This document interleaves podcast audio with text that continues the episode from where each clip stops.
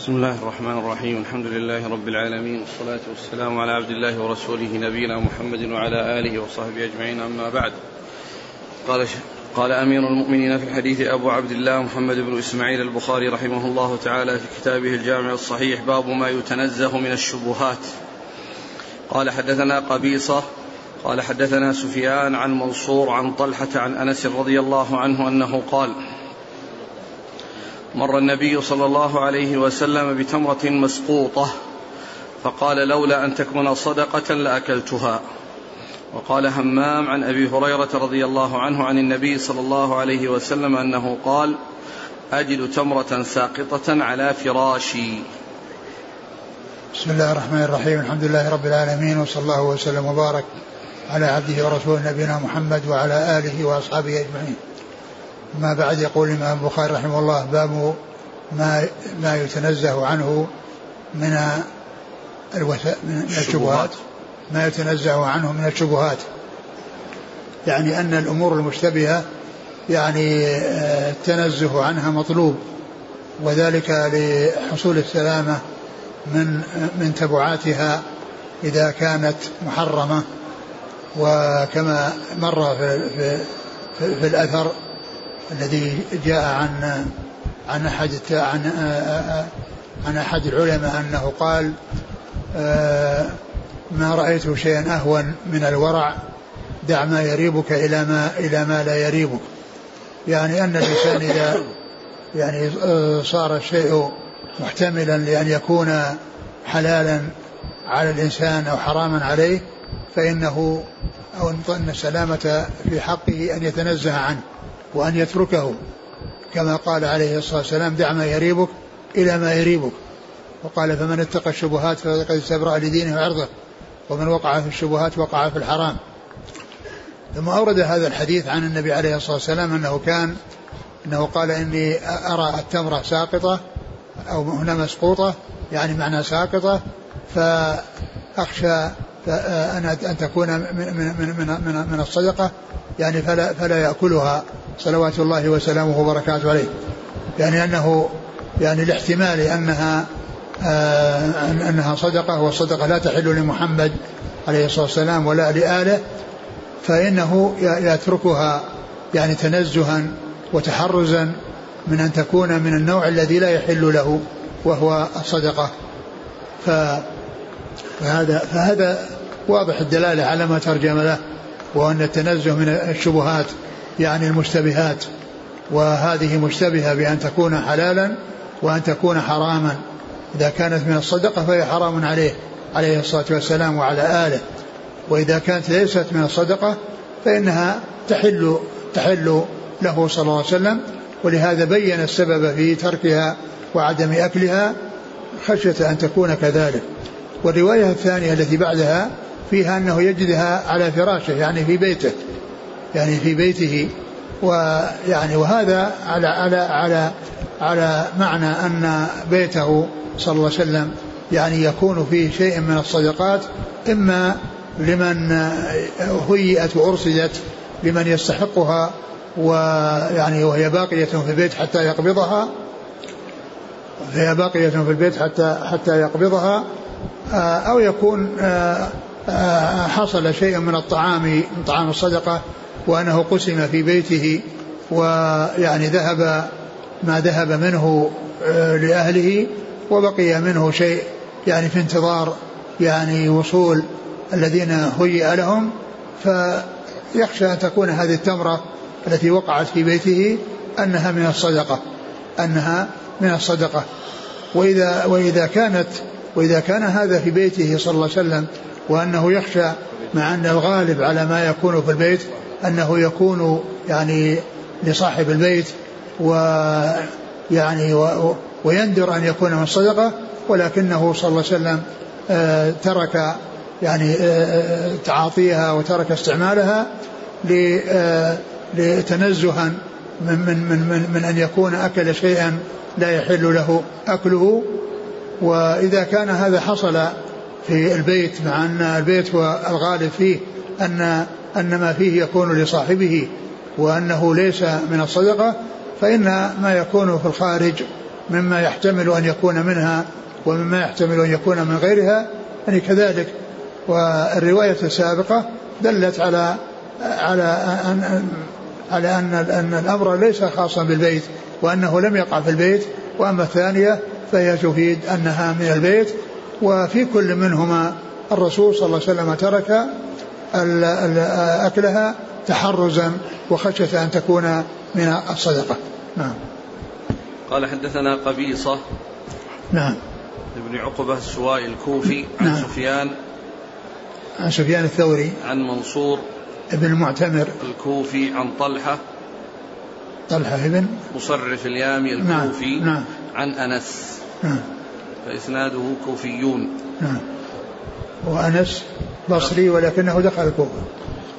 قال وقال همام عن أبي هريرة رضي الله عنه قال سأجد تمرة ساقطة على فراشي. همام بن بن همام منبه همام منبه عن أبي هريرة نعم، وهذا وصله البخاري في مكان آخر. قال رحمه الله تعالى باب من لم يرى الوسواس ونحوها من المشبهات. قال حدثنا أبو نعيم قال حدثنا ابن عيينة عن الزهري عن عباد بن تميم عن عمه رضي الله عنه أنه قال شكي إلى النبي صلى الله عليه وسلم الرجل يجد في الصلاة شيئا أيقطع الصلاة؟ قال لا، حتى يسمع صوتا أو يجد ريحا. وقال ابن أبي حفصه عن الزهري لا وضوء إلا فيما وجدت الريح أو سمعت الصوت. باب من لم يرى الوسواس ونحوها من المشبهات.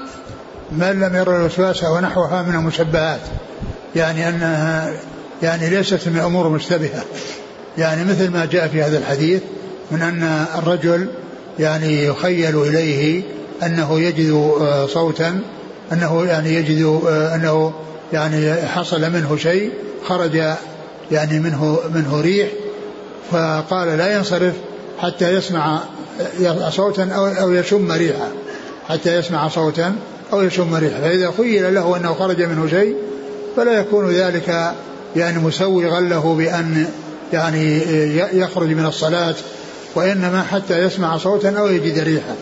وهذا وهذا الحديث يدل على قاعدة مشهورة من قواعد الفقه، وهي أن الأصل إذا كان الإنسان على وضوء فالأصل هو الطهارة حتى يتحقق نقضها، وهذا يعني مطابق لما هذه القاعدة هذه القاعدة مطابقة لما جاء الحديث، لأنه كان على طهارة والمصلي يصلي وهو على طهارة، فالأصل أنه عليها حتى يثبت له أو حتى يتحقق أنه خرج يعني منه شيء ينقضها.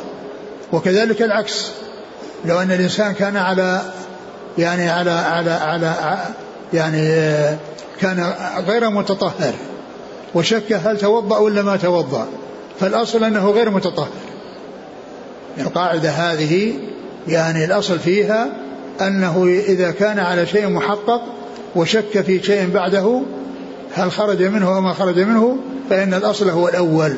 فإذا كان متطهرا ومتحقق الطهارة فهذا هو الأصل، فيخرج عنها عن هذا عن هذا الذي تحققه إذا تحقق خلافه، بأن يكون تحقق أنه خرج أنه نقض الوضوء.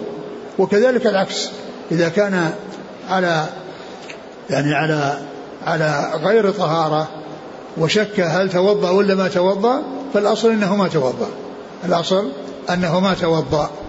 وهذا الحديث يعني ليس من المشبهات التي يعني تقدمت الترجمة فيها، وإنما فيها يعني الاشتباه أو حصول يعني أنه خرج منه ريح أو ما خرج منه ريح. والأصل أنه يبنى على هذه القاعدة المستفادة من هذا الحديث، قاعدة المستفادة من الحديث سواء كان على طهارة فخرج منها يعني حتى يتحقق يعني خروج شيء ينقض الوضوء أو وجود شيء ينقضه، أو العكس بأن يكون يعني على غير طهارة متحققا ولكنه شك هل توضأ أو ما توضأ فعليه أن يتوضأ، لأن الأصل هو عدم وجود الطهارة. نعم. قال حدثنا أبو نعيم الفضل بن دكين عن ابن عيينة عن الزهري عن عباد بن تميم عن عمه نعم عبد الله بن زيد بن عاصم المازني نعم. وقال ابن أبي حفصه هو محمد بن أبي حفصه البصري نعم. عن الزهري لا وضوء إلا فيما وجدت الريح أو سمعت الصوت نعم. قال حدثني أحمد بن المقدام العجلي قال حدثنا محمد بن عبد الرحمن الطفاوي قال حدثنا هشام بن عروة عن أبيه عن عائشة رضي الله عنها أن قوما قالوا يا رسول الله إن قوما يأتوننا باللحم لا ندري أذكر اسم الله عليه أم لا, فقال رسول الله صلى الله عليه وآله وسلم سموا الله عليه وكلوه.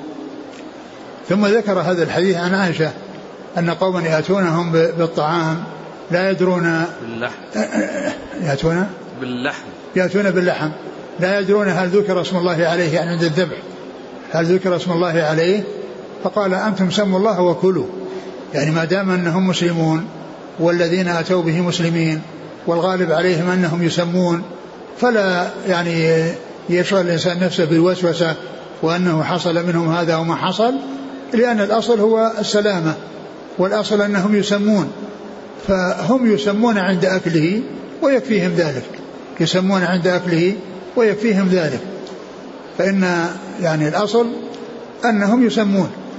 جاء في بعض الروايات أنهم من الأعراب وأنهم يعني يأتون باللحمان لا يدرون هل ذكر الله يعني عند ذبح اللحم وعند ذبح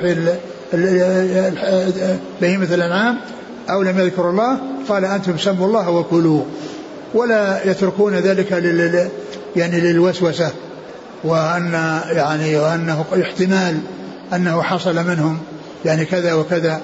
وابن حجر ذكر رحمه الله ثلاث مسائل يعني من هذا النوع الذي يحصل به الوسوسة.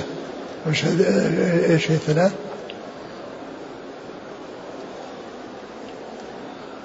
يعني يقول منها أنه لو وجد صيدا فإنه يقول قد يكون هذا مملوك لأحد وطار منه, لو وجد صيدا فيعني يتنزع عنه ويتركه يعني لأنه قد طار من أحد يملكه احتمال هذا الاحتمال فيتركه من أجله.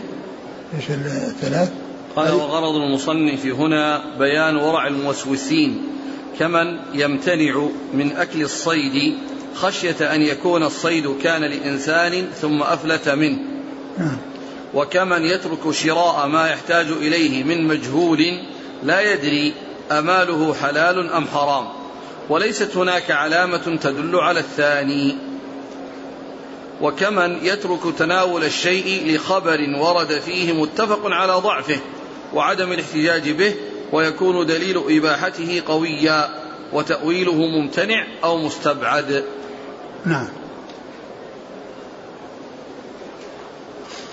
قال حدثنا أحمد بن المقدام العجلي عن محمد بن عبد الرحمن الطفاوي عن هشام بن عروة عن أبيه عن عائشة. نعم. قال رحمه الله تعالى باب قول الله تعالى وإذا رأوا تجارة أو لهوا انفضوا إليها. قال حدثنا طلق بن غنام قال حدثنا زائدة عن حسين عن سالم قال حدثني جابر رضي الله عنه قال بينما نحن نصلي مع النبي صلى الله عليه وآله وسلم إذ أقبلت من الشام عير تحمل طعاما فالتفتوا إليها حتى ما بقي مع النبي صلى الله عليه وآله وسلم إلا اثنا عشر رجلا فنزلت وإذا رأوا تجارة أو لهوا انفضوا إليها. ثم ذكر هذا الباب وقال الله عز وجل وإذا رأوا تجارة أو لهوا انفضوا إليها, وأتى بهذا الحديث عن جابر رضي الله عنه أنه جاء يعني تجاره يعني وسمعوا بها وكانوا يعني يستمعون الخطبة فخرج عدد كبير منهم وبقي اثنا عشر رجلا ويعني فال وهذا يحمل على أنهم يعني قبل أن يعلموا بأن الاستماع على الخطبة أنه لازم وأن من حضر فإنه يجلس ولا يخرج إلا, إلا مضطرا لقضاء حاجته إذا حضر حصل له شيء يحتاج إلى أن يذهب ليقضي حاجته التي لا بد منها وهي كونه ينقض الوضوء أو انتقض وضوءه فيذهب ليتوضأ. ف فإن هذا يعني له ذلك. و وأما, وأما هؤلاء الذين خرجوا فيحمل على أنهم ما كانوا يعني علموا بأن الاستماع الخطبة مطلوب، وأن الإنسان لا يتكلم في الخطبة ولا يعبث في الخطبة، وذلك ليكون مقبلا على خطبته، فيحمل هذا على هذا الشيء. ومحل الشاهد من هذا ذكر التجارة، وأن يعني وأن التجارة موجودة، وأن البيع والشراء يعني موجود، وأن هؤلاء الصحابة ذهبوا ليشتروا شيئا من هذه التجارة التي سمعوا بوصولها. نعم. قال حدثنا طلق بن غنام نعم. الكوفي عن زائدة ابن قدامة الكوفي عن حسين حسين بن عبد الرحمن الكوفي نعم. عن سالم سالم بن أبي الجعد الكوفي نعم. عن جابر رضي الله عنه نعم. قال رحمه الله تعالى: باب من لم يبال من حيث كسب المال. قال حدثنا آدم قال حدثنا ابن أبي ذئب قال حدثنا سعيد المقبري عن أبي هريرة رضي الله عنه عن النبي صلى الله عليه وآله وسلم أنه قال: يأتي على الناس زمان لا يبالي المرء ما أخذ منه أمن الحلال أم من الحرام. ثم ذكر باب من لم يبالي من حيث كسب المال من حيث كسب المال، يعني أن أنه لا يبالي بالكسب، يصل إليه هل هو حلال أو حرام، لا يبالي بذلك، وهذا بسبب الحرص على الدنيا والانهماك في تحصيلها بأي طريقة يعني وصلت إلى الإنسان، يعني ولا يعني يتقيد بكون الواصل إليه حلال، وإنما يأخذ كل ما يصل إليه، يعني على على على على ما يقولون في بعض العبارات: الحلال ما حل باليد والحرام ما حرمت منه. الحلال ما حل باليد، ما دام منه وقع في اليد خلاص هذا هو الحلال، وإذا لم يصل إلى اليد هذا هو الحرام. قال لا يبالي من أين أخذ المال، يعني أي من حلال أو حرام، وهذا يعني يدل على الانهماك في الدنيا وشدة الرغبة فيها، وأن الرسول صلى الله عليه وسلم أخبر يعني بذلك، وأنه سيأتي على الناس في زمان، وقد وقع ما أخبر به صلوات الله وسلامه وبركاته عليه، وهو لا ينطق عن الهوى، فإن من الناس من لا يبالي، المهم أن يصل المال إلى يده، فإن وصل فيعني يستعمله، وقد يستعمله في المعاصي، يعني وصل من حرام وسلك واستعمله في حرام، فيكون يعني عليه الإثم داخلا وخارجا، فيكون آثما في دخول الحرام عليه، وآثما في خروجه في أمر حرام، خروجه منه في أمر حرام. قال يأتي على الناس زمان لا يبالي لا يبالي أخذ لا يبالي يأتي على الناس زمان لا يبالي المرء ما أخذ منه لا يبالي المرء ما أخذ منه أي شيء الذي أخذه هل هو من حلال أو حرام، لا يتحرز ولا يهتم ولا يبالي، المهم أن يصل إليه المال، يعني مثل مثل ما يحصل عن طريق السرقة، مثل ما يحصل عن طريق الاختلاس، فيما يحصل عن طريق الغصب، يعني المهم أنه يصل إليه المال بأي طريقة من الطرق. ها. قال حدثنا آدم ابن أبي ياس عن ابن أبي ذئب هو محمد بن عبد الرحمن عن سعيد المقبري نعم. عن أبي هريرة نعم. قال رحمه الله تعالى: باب التجارة في البر. وقوله: رجال لا تلهيهم تجارة ولا بيع عن ذكر الله. وقال قتادة: كان القوم يتبايعون ويتجرون، ولكنهم إذا نابهم حق من حقوق الله لم تلههم تجارة ولا بيع عن ذكر الله حتى يؤدوه إلى الله. قال حدثنا أبو عاصم عن ابن جريج قال أخبرني عمرو بن دينار عن أبي المنهل قال: كنت أتجر في الصرف، فسألت زيد بن أرقم رضي الله عنه، فقال قال النبي صلى الله عليه وآله وسلم. قال: وحدثني الفضل بن يعقوب قال حدثنا الحجاج بن محمد قال قال ابن جريج: أخبرني عمرو بن دينار وعامر بن مصعب أنهما سمع أبا المنهل يقول: سألت البراء بن عازب وزيد بن أرقم رضي الله عنهم عن الصرف، فقال: كنا تاجرين على عهد رسول الله صلى الله عليه وسلم، فسألنا رسول الله صلى الله عليه وسلم عن الصرف، فقال إن كان يدا بيد فلا بأس، وإن كان نساء فلا يصلح.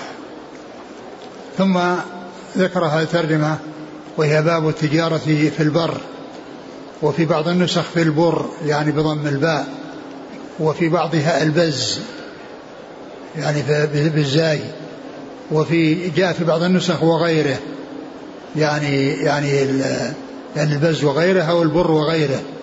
وهذا يعني الترجمة التي فيها ذكر وغيره يعني هذه تدل على أنه إما بر وإما بز، وإنما وفي بعضها البر يعني الذي هو يعني مقابل البحر، مقابل البحر، التجارة في البر وفي البحر.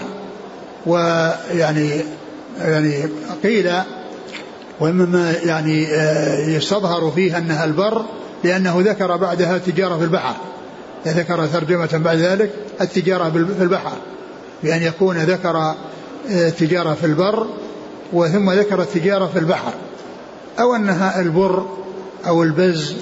ولكن الذي أورده هنا ليس لا يتعلق ب لا ببر ولا ببز، لأنه يتعلق بالصرف، لأن الذي ذكر هنا يتعلق بالصرف.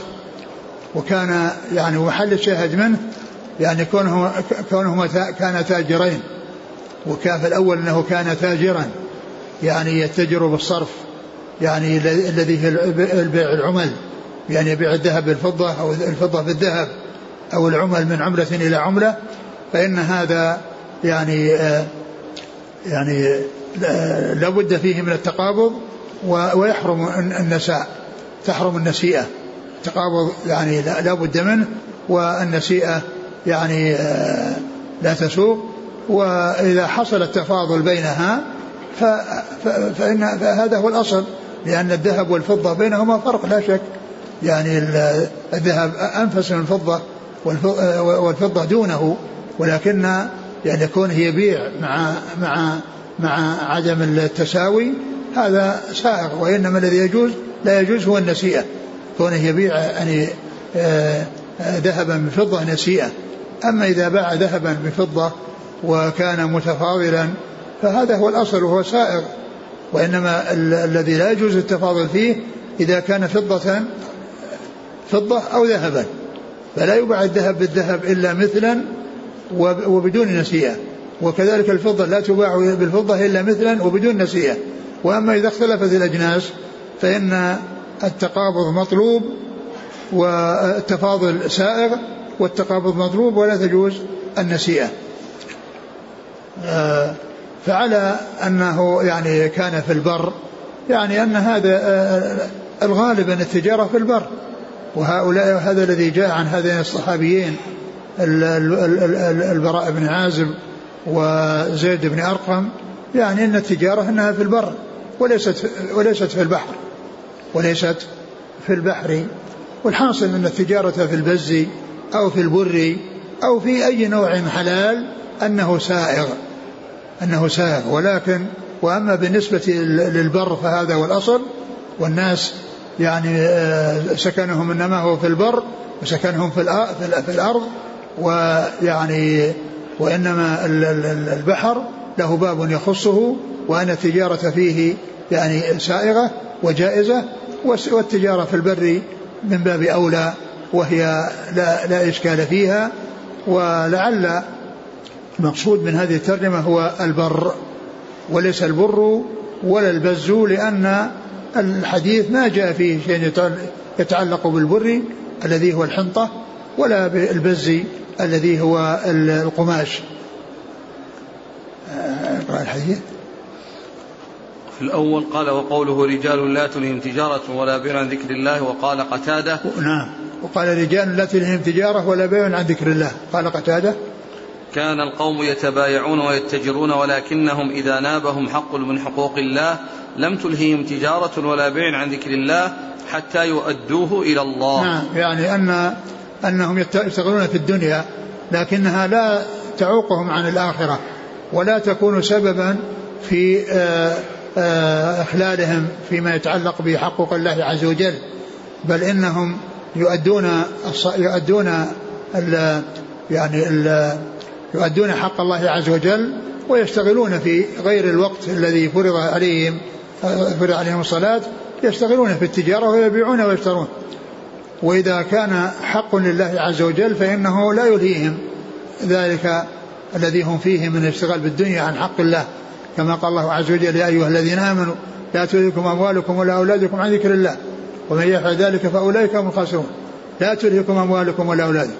قد جاء في بعض الآثار أنهم كانوا يشتغلون فإذا جاء وقت الصلاة أغلقوا حوانيتهم وذهبوا إلى الصلاة، يعني أن أن أموال الدنيا لا تلهيهم ولا تشغلهم عن ذكر الله، بل إذا جاء وقت ذكر الله وهو الصلاة في المساجد فإنهم يتركون تجارتهم ويذهبون إلى المساجد.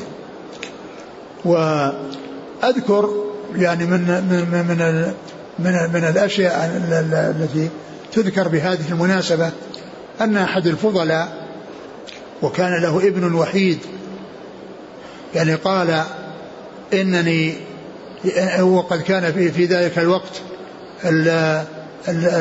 اللبن يذهب يصعد به إلى إلى الأدوار العالية السابع والثامن، يعني على ظهور الرجال، ما كانت الرافعات هذه التي ترفع يعني موجودة، وإنما ينقله ينقله عمال.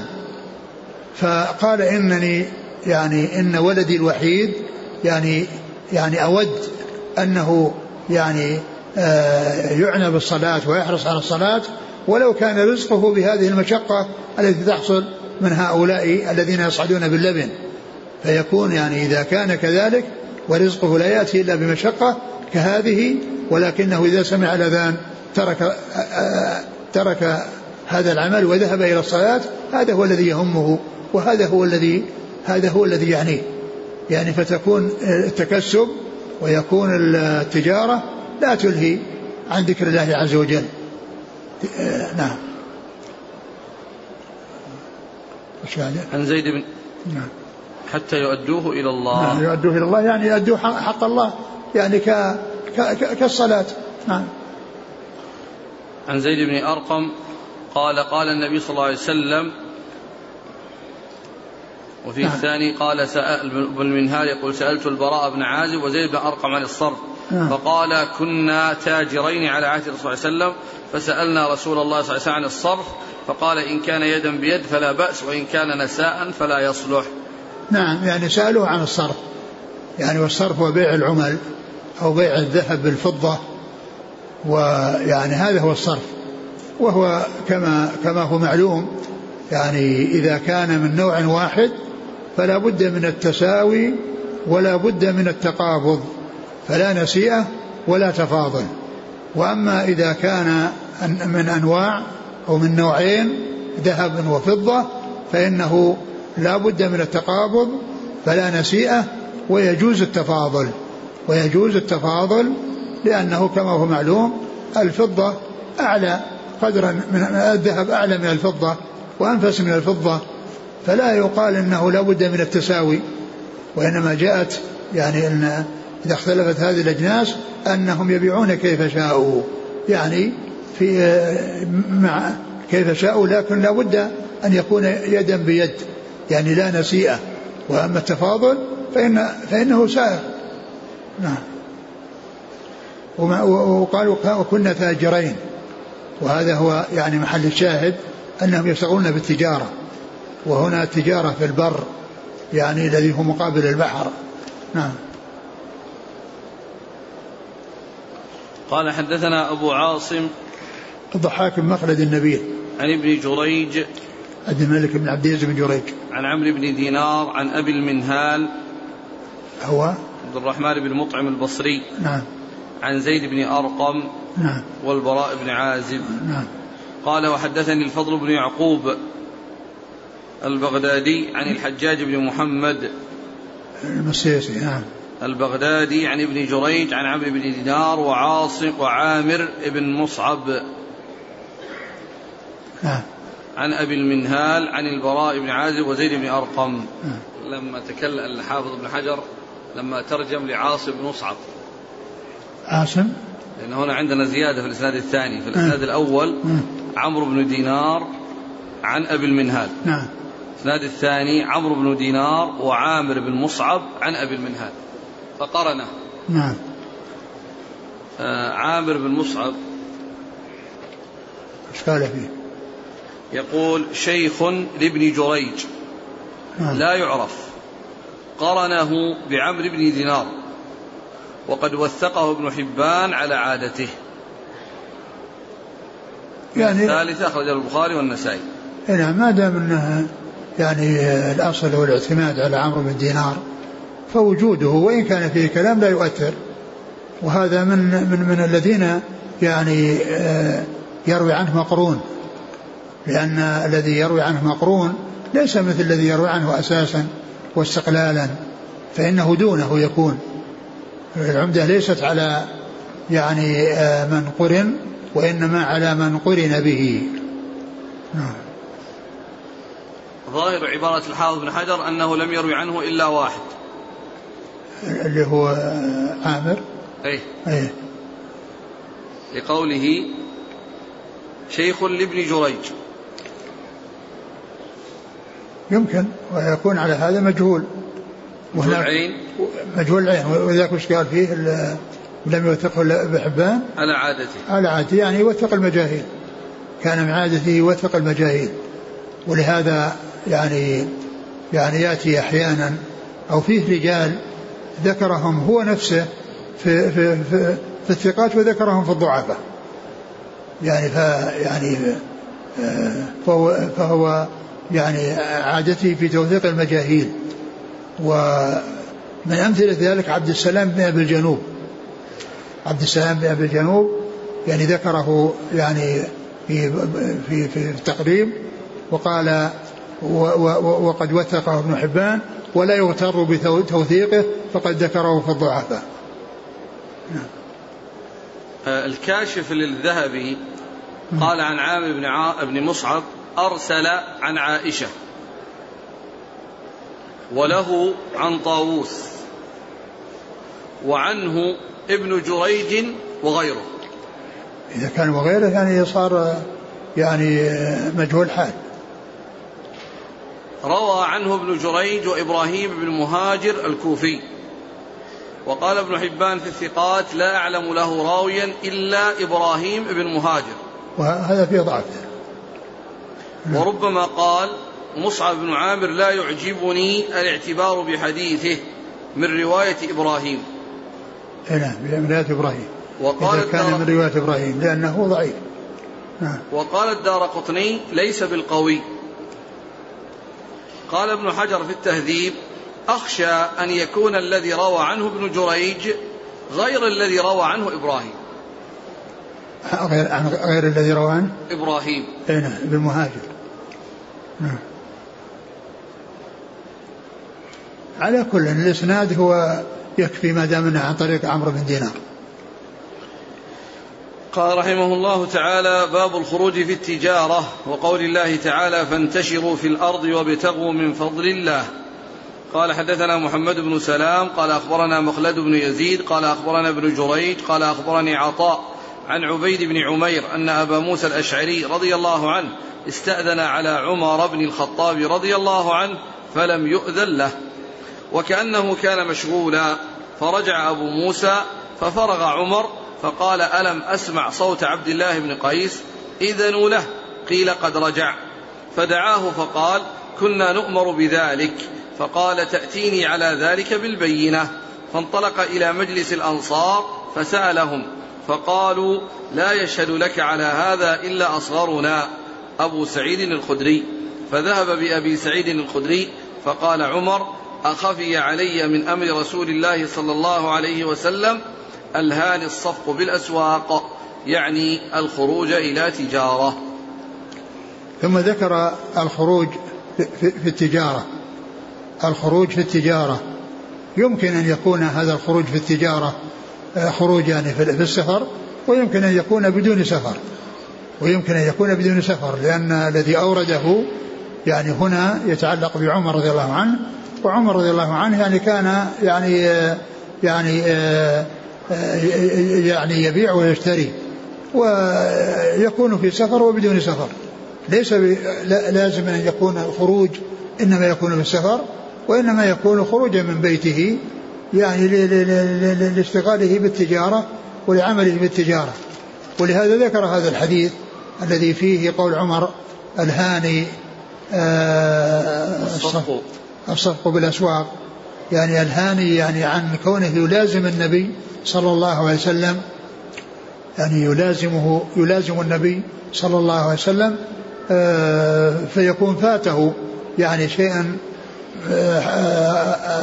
أدركه من حضر النبي صلى الله عليه وسلم، مثل أبي, مثل أبي هريرة رضي الله عنه الذي كان ملازما للنبي صلى الله عليه وسلم يعني على ملء بطنه وعلى طعامه، وكان يغيب يحضر إذا غابوا يعني. فقد مر الحديث السابق الذي يعني مر قريبا الذي قال إنهم يقولون أنه أكثر، وإنني كنت ألزم رسول الله صلى الله عليه وسلم والمهاجرون يعني ألهاهم الصفق في الأسواق، والأنصار كانوا يشتغلون في أعمالهم، وهو يعني ملازم للنبي صلى الله عليه وسلم، وهذا سبب كثرة حديثه، وهو يعني سبق هذا الحديث يعني في الدرس في الدرس الماضي في أول في أول الكتاب. وهنا يعني أورده من أجل هذه الجملة اللي يقول الهاني أو الذي يعني شغلني عن عن عن ذلك الصفق بالأسواق، وذلك أنه كان يذهب ل يعني لكسب الرزق الذي يقيت بأهله، وحتى لا يحتاج إلى أحد حتى لا يحتاج إلى أحد وقد كان وقد وقد كان من من من من, من شأنهم أصحاب الرسول صلى الله عليه وسلم أنهم كانوا يتناوبون، كما جاء عن عمر نفسه في حديث الحديث الذي فيه ما أشيع أن النبي صلى الله عليه وسلم طلق نساءه، وأنه كان في في في بستان له في العوالي، وكان له جار من الأنصار، وكانوا يتناوبون يعني الأنصاري ينزل يوما ثم يحضر مجلس رسول الله صلى الله عليه وسلم، وإذا ذهب إلى إلى عمر أخبره بما سمعه من الحديث، ثم في اليوم الثاني ينزل عمر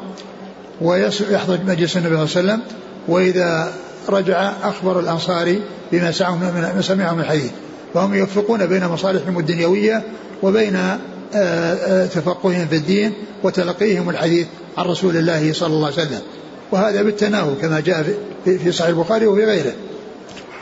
وكذلك يعني ما جاء في قصة عقبة بن عامر الذي فيه أنهم كانوا يتناوبون رعاية الإبل، يعني يعني الإبل إذا كان هذا عنده ثلاث وهذا عنده أربع وهذا عنده خمس وهذا كذا، فتكون مجموع عشرين أو أربعين كل يوم يسرح بها واحد، والباقين يجلسون عند النبي صلى الله عليه وسلم.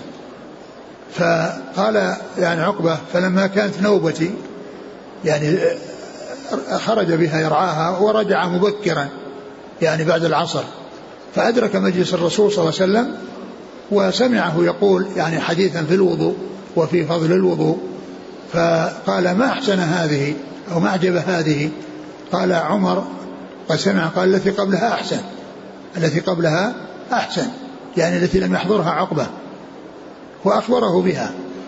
الحاصل أنهم كانوا يوفقون بين مصالحهم الدنيوية وأنهم يتكسبون لأهلهم ولا يحتاجون حتى لا يحتاجوا إلى غيرهم، وبين كونهم يشهدون مجلس رسول الله صلى الله عليه وسلم. فقال يعني أبو موسى جاء واستأذن على عمر فلم يؤذن له، استأذن ثلاثا ثم رجع، ثم إن بعدما فرغ من من يعني من من شغله الذي كان مشتغلا فيه قال ألم أسمع صوت عبد الله بن قيس الذي هو أبو موسى الأشعري؟ قالوا نعم. قال أنه رجع فطلب فطلبه وحضر، وقال يعني لماذا؟ قال إن أخبره بأنه استأذن ثلاثا، وقال يعني ائتني بمن يعني يشهد على هذا. وهذا ليس معنى ذلك أنه متهما لعبد الله بن قيس يعني ب ب ب يعني بكونه سمع من النبي صلى الله عليه وسلم، ولكن كان من عادته التثبت ويحب التثبت يعني في في, في الحديث ومعرفة كونه جاء من طرق متعددة. فذهب وطلب من الأنصار أن يأتي أحد منهم، فقالوا يذهب معك أصارنا أبو سعيد، وجاء وأخبره. ثم قال ألهاني عن ذلك الصفق بالأسواق، ألهاني عن ذلك الصفق بالأسواق. وهذا هو محل الشاهد من إيراد الحديث في باب الخروج للتجارة. نعم.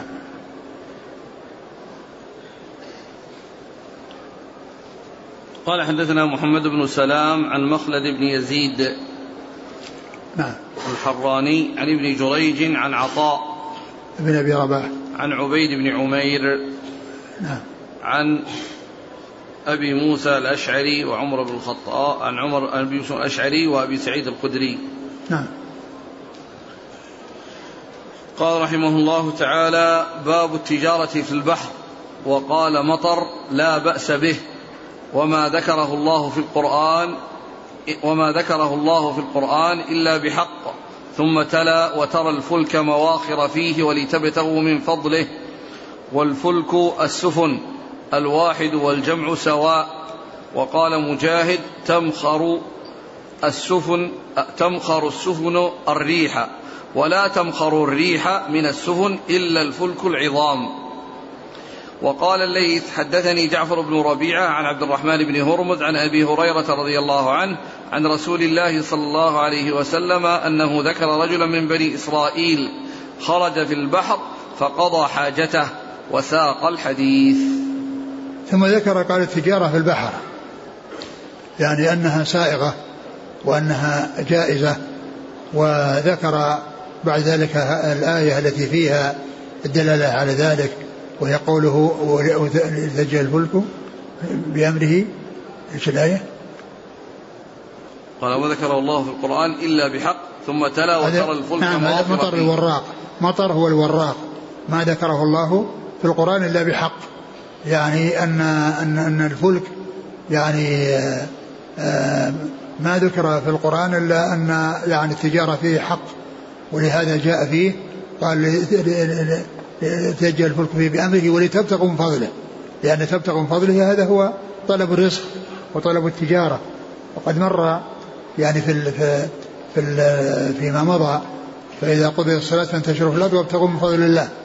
والابتغاء من فضل الله هو التجارة، وكذلك البيع والشراء. وكذلك الذي مر: ليس عليكم جناح أن تبتغوا فضلا من ربكم، يعني في مواسم الحج، وهو الاتجار وهو التجارة أو الاتجار.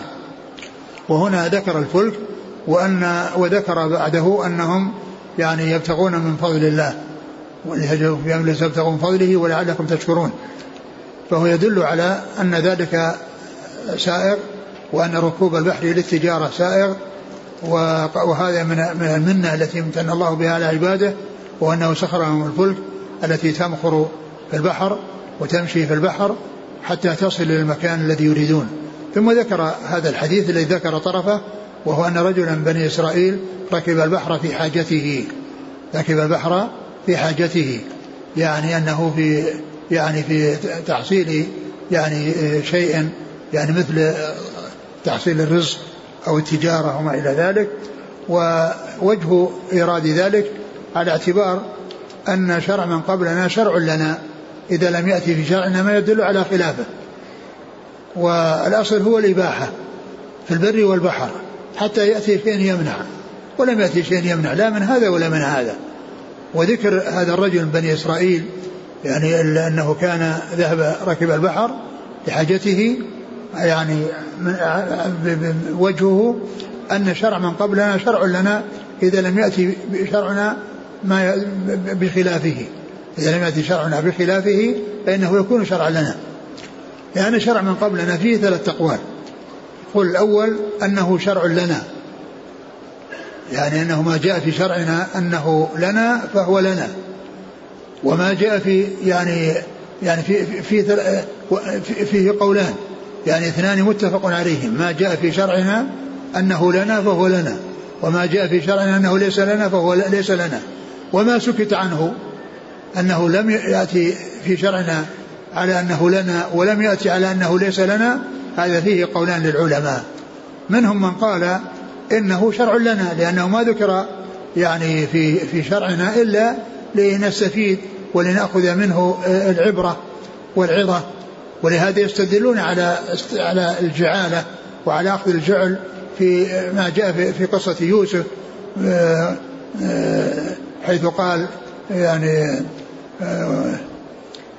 حمل بعير وأنا به زعيم الآية.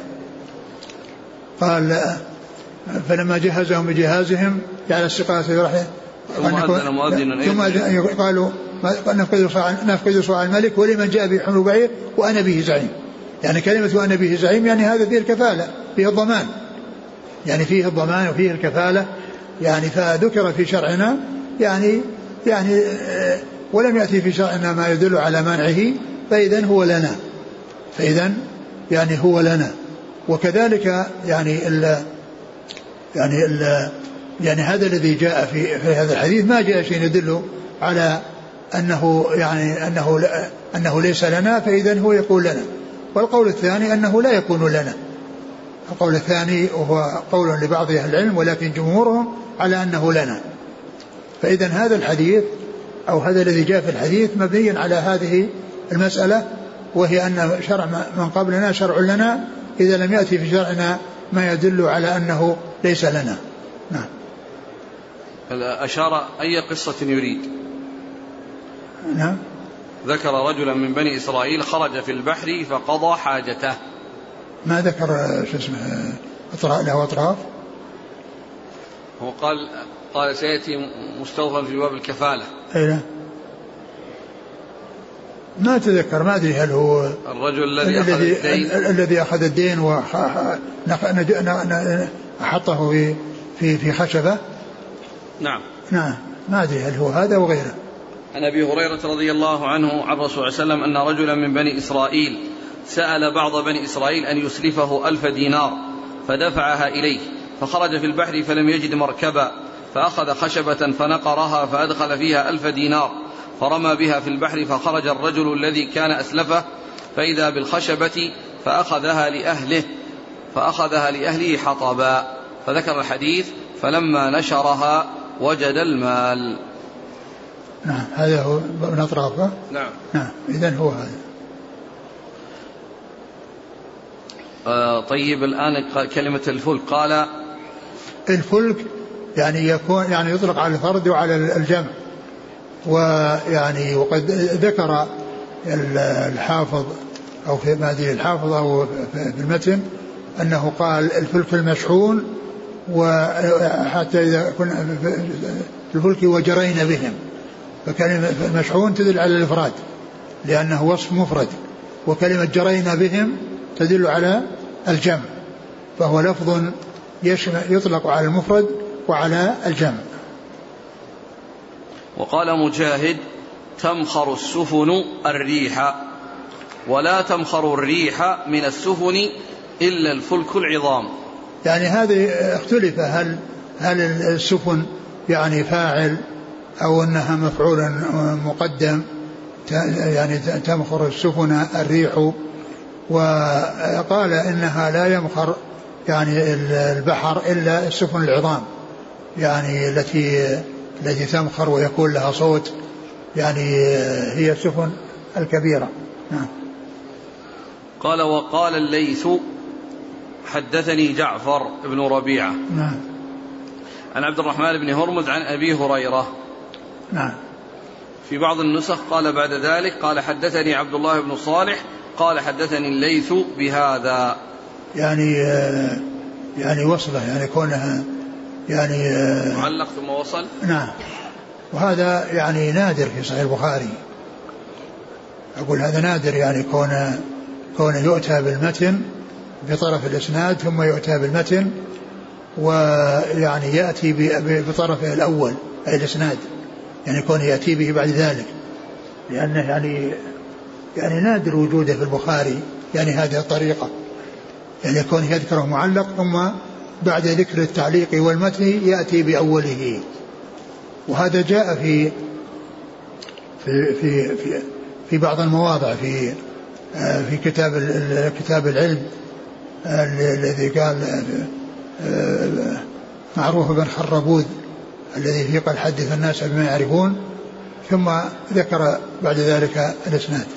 وكذلك في أول سورة في أول سورة السجدة حاميم السجدة ذكر فيها يعني أثرا طويلا عن ابن عباس وذكره يعني من أعلاه, ثم بعده في آخره قال حدثنا فلان عن فلان حتى وصل إليه. وتكلم الحافظ بن حجر على أن هذا على خلاف طريقة البخاري, وأن الغالب عليه أنه يعني يعني لا يأتي بمثل هذه الطريقة بأن يأتي ببعض الإسناد معلقا ثم يأتي بالمتن ثم يأتي بالإسناد بعده, وقال إن هذا نادر. وتكلم على هذا يعني في أول سورة في في كتاب التفسير في أول تفسير سورة حاميم السجدة حاميم السجدة نعم. قال رحمه الله تعالى: باب وإذا رأوا تجارة أو لهوا انفضوا إليها. وقوله جل ذكره: رجال لا تلهيهم تجارة ولا بيع عن ذكر الله.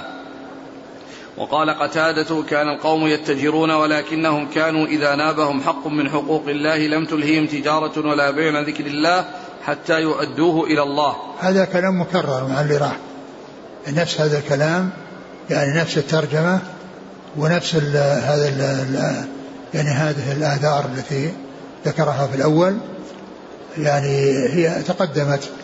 والحافظ بن حجر له كلام على هذا, قال أن هذا في بعض النسخ, وأن هذا يعني قد يكون يعني فيه شيء من من التعاليق, وأن بعض آه الذين نقلوا الكتاب أدخلوها وبعضهم حذفها فلم يدخلها, يعني شوف كلام الحجر عليها. والكذا وقع جميع ذلك معادا في رواية المستملي, معادا يعني مكررة مكررة نعم. وسقط لغيره إلا النسفي فإنه ذكرها ها هنا وحذفها مما مضى. نعم. وكذا وقع مكررا في نسخة الصغاني, وهذا يؤيد ما تقدم من النقل عن أبي ذر الهروي أن أصل البخاري كان عند الفربري, وكانت فيه إلحاقات في الهوامش وغيرها, وكان من ينسخ الكتاب يضع الملحق في الموضع الذي يظنه لائقا به, فمن ثم وقع الاختلاف في التقديم والتأخير. ويزاد هنا أن بعضهم احتاط فكتب الملحق في الموضعين فنشأ عنه التكرار. وقد تكلف بعض الشراح في توجيهه بأن قال ذكر الآية ها هنا لمنطوقها وهو الذم, وذكرها هناك لمفهومها وتخصيص وقتها بحاله بحالة غير المتلبسين بالصلاة وسماع الخطبة, قد تقدم الكلام على ذلك مستوفى. ثم قال: حدثنا محمد قال حدثني محمد بن فضيل عن حسين عن سالم بن أبي الجعد عن جابر رضي الله عنه قال: أقبلت عير ونحن نصلي مع النبي صلى الله عليه وسلم الجمعة فانفض الناس إلا اثني عشر رجلا فنزلت هذه الآية: وإذا رأوا تجارة أو لهوا انفضوا إليها وتركوك قائما. قال رحمه الله تعالى: باب قول الله تعالى: أنفقوا من طيبات ما كسبتم. قال: حدثنا عثمان بن أبي شيبة قال حدثنا جرير عن منصور عن أبي وائل عن مسروق عن عائشة رضي الله عنها أنها قالت: قال النبي صلى الله عليه وسلم قال النبي صلى الله عليه وسلم: إذا أنفقت المرأة من طعام بيتها غير مفسدة كان لها أجرها بما أنفقت, ولزوجها بما كسب, وللخازن مثل ذلك, لا ينقص بعضهم أجر بعض شيئا. باب قول الله تعالى: أنفقوا من طيبات ما كسبتم.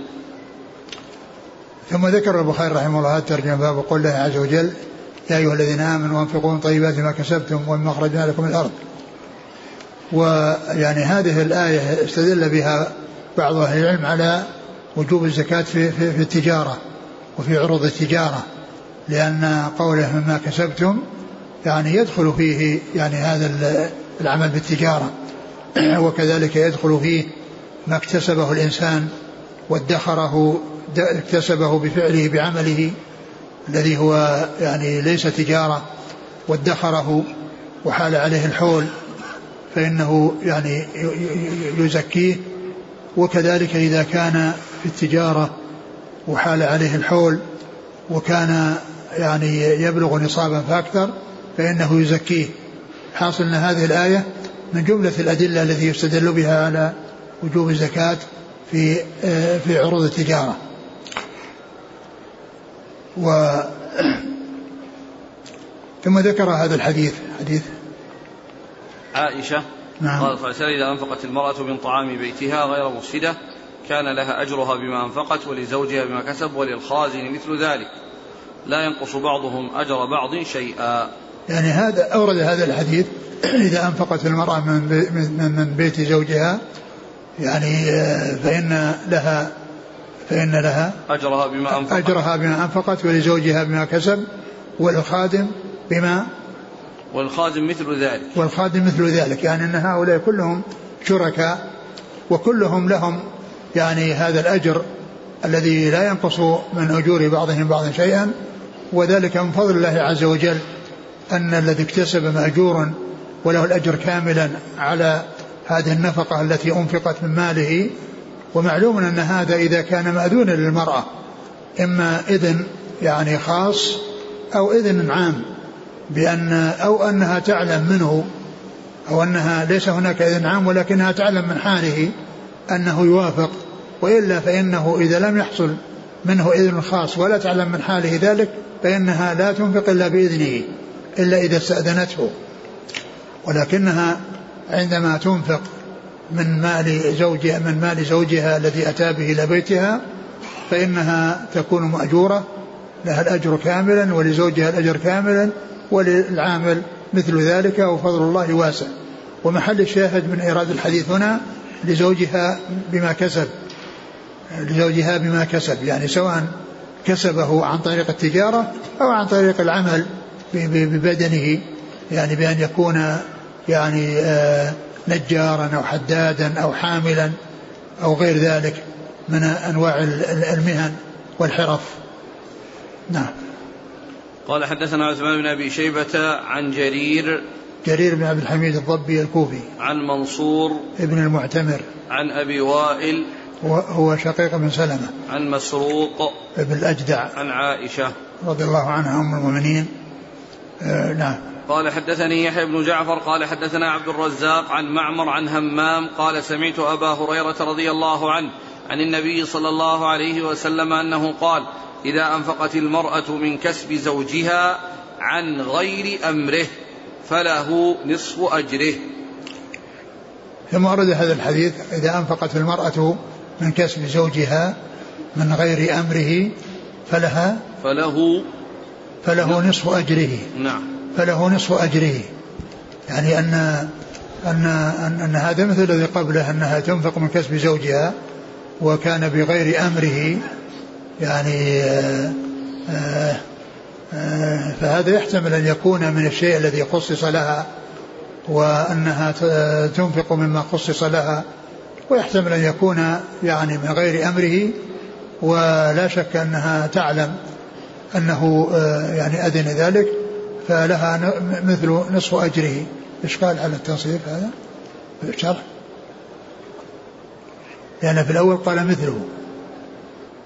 يقول فيه رد على من عينه فيما أذن لها في ذلك, والأولى أن يحمل فيه رد على من عينه فيما أذن لها في ذلك أو أذن لها, والأولى أن يحمل على ما إذا أنفقت من الذي يخصها به إذا تصدقت به بغير استئذانه فإنه يتصدق فإنه يصدق كونه من كسبه فيؤجر عليه.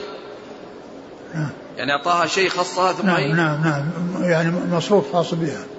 نعم. وكونه بغير أمره يحتمل أن يكون أذن لها بطريق الإجمال, لكن المنفي ما كان بطريق التفصيل, ولا بد من الحمل على أحد هذين المعنيين, وإلا فحيث كان من ماله بغير إذنه لا إجمالا ولا تفصيلا فهي مأزورة بذلك لا مأجورة.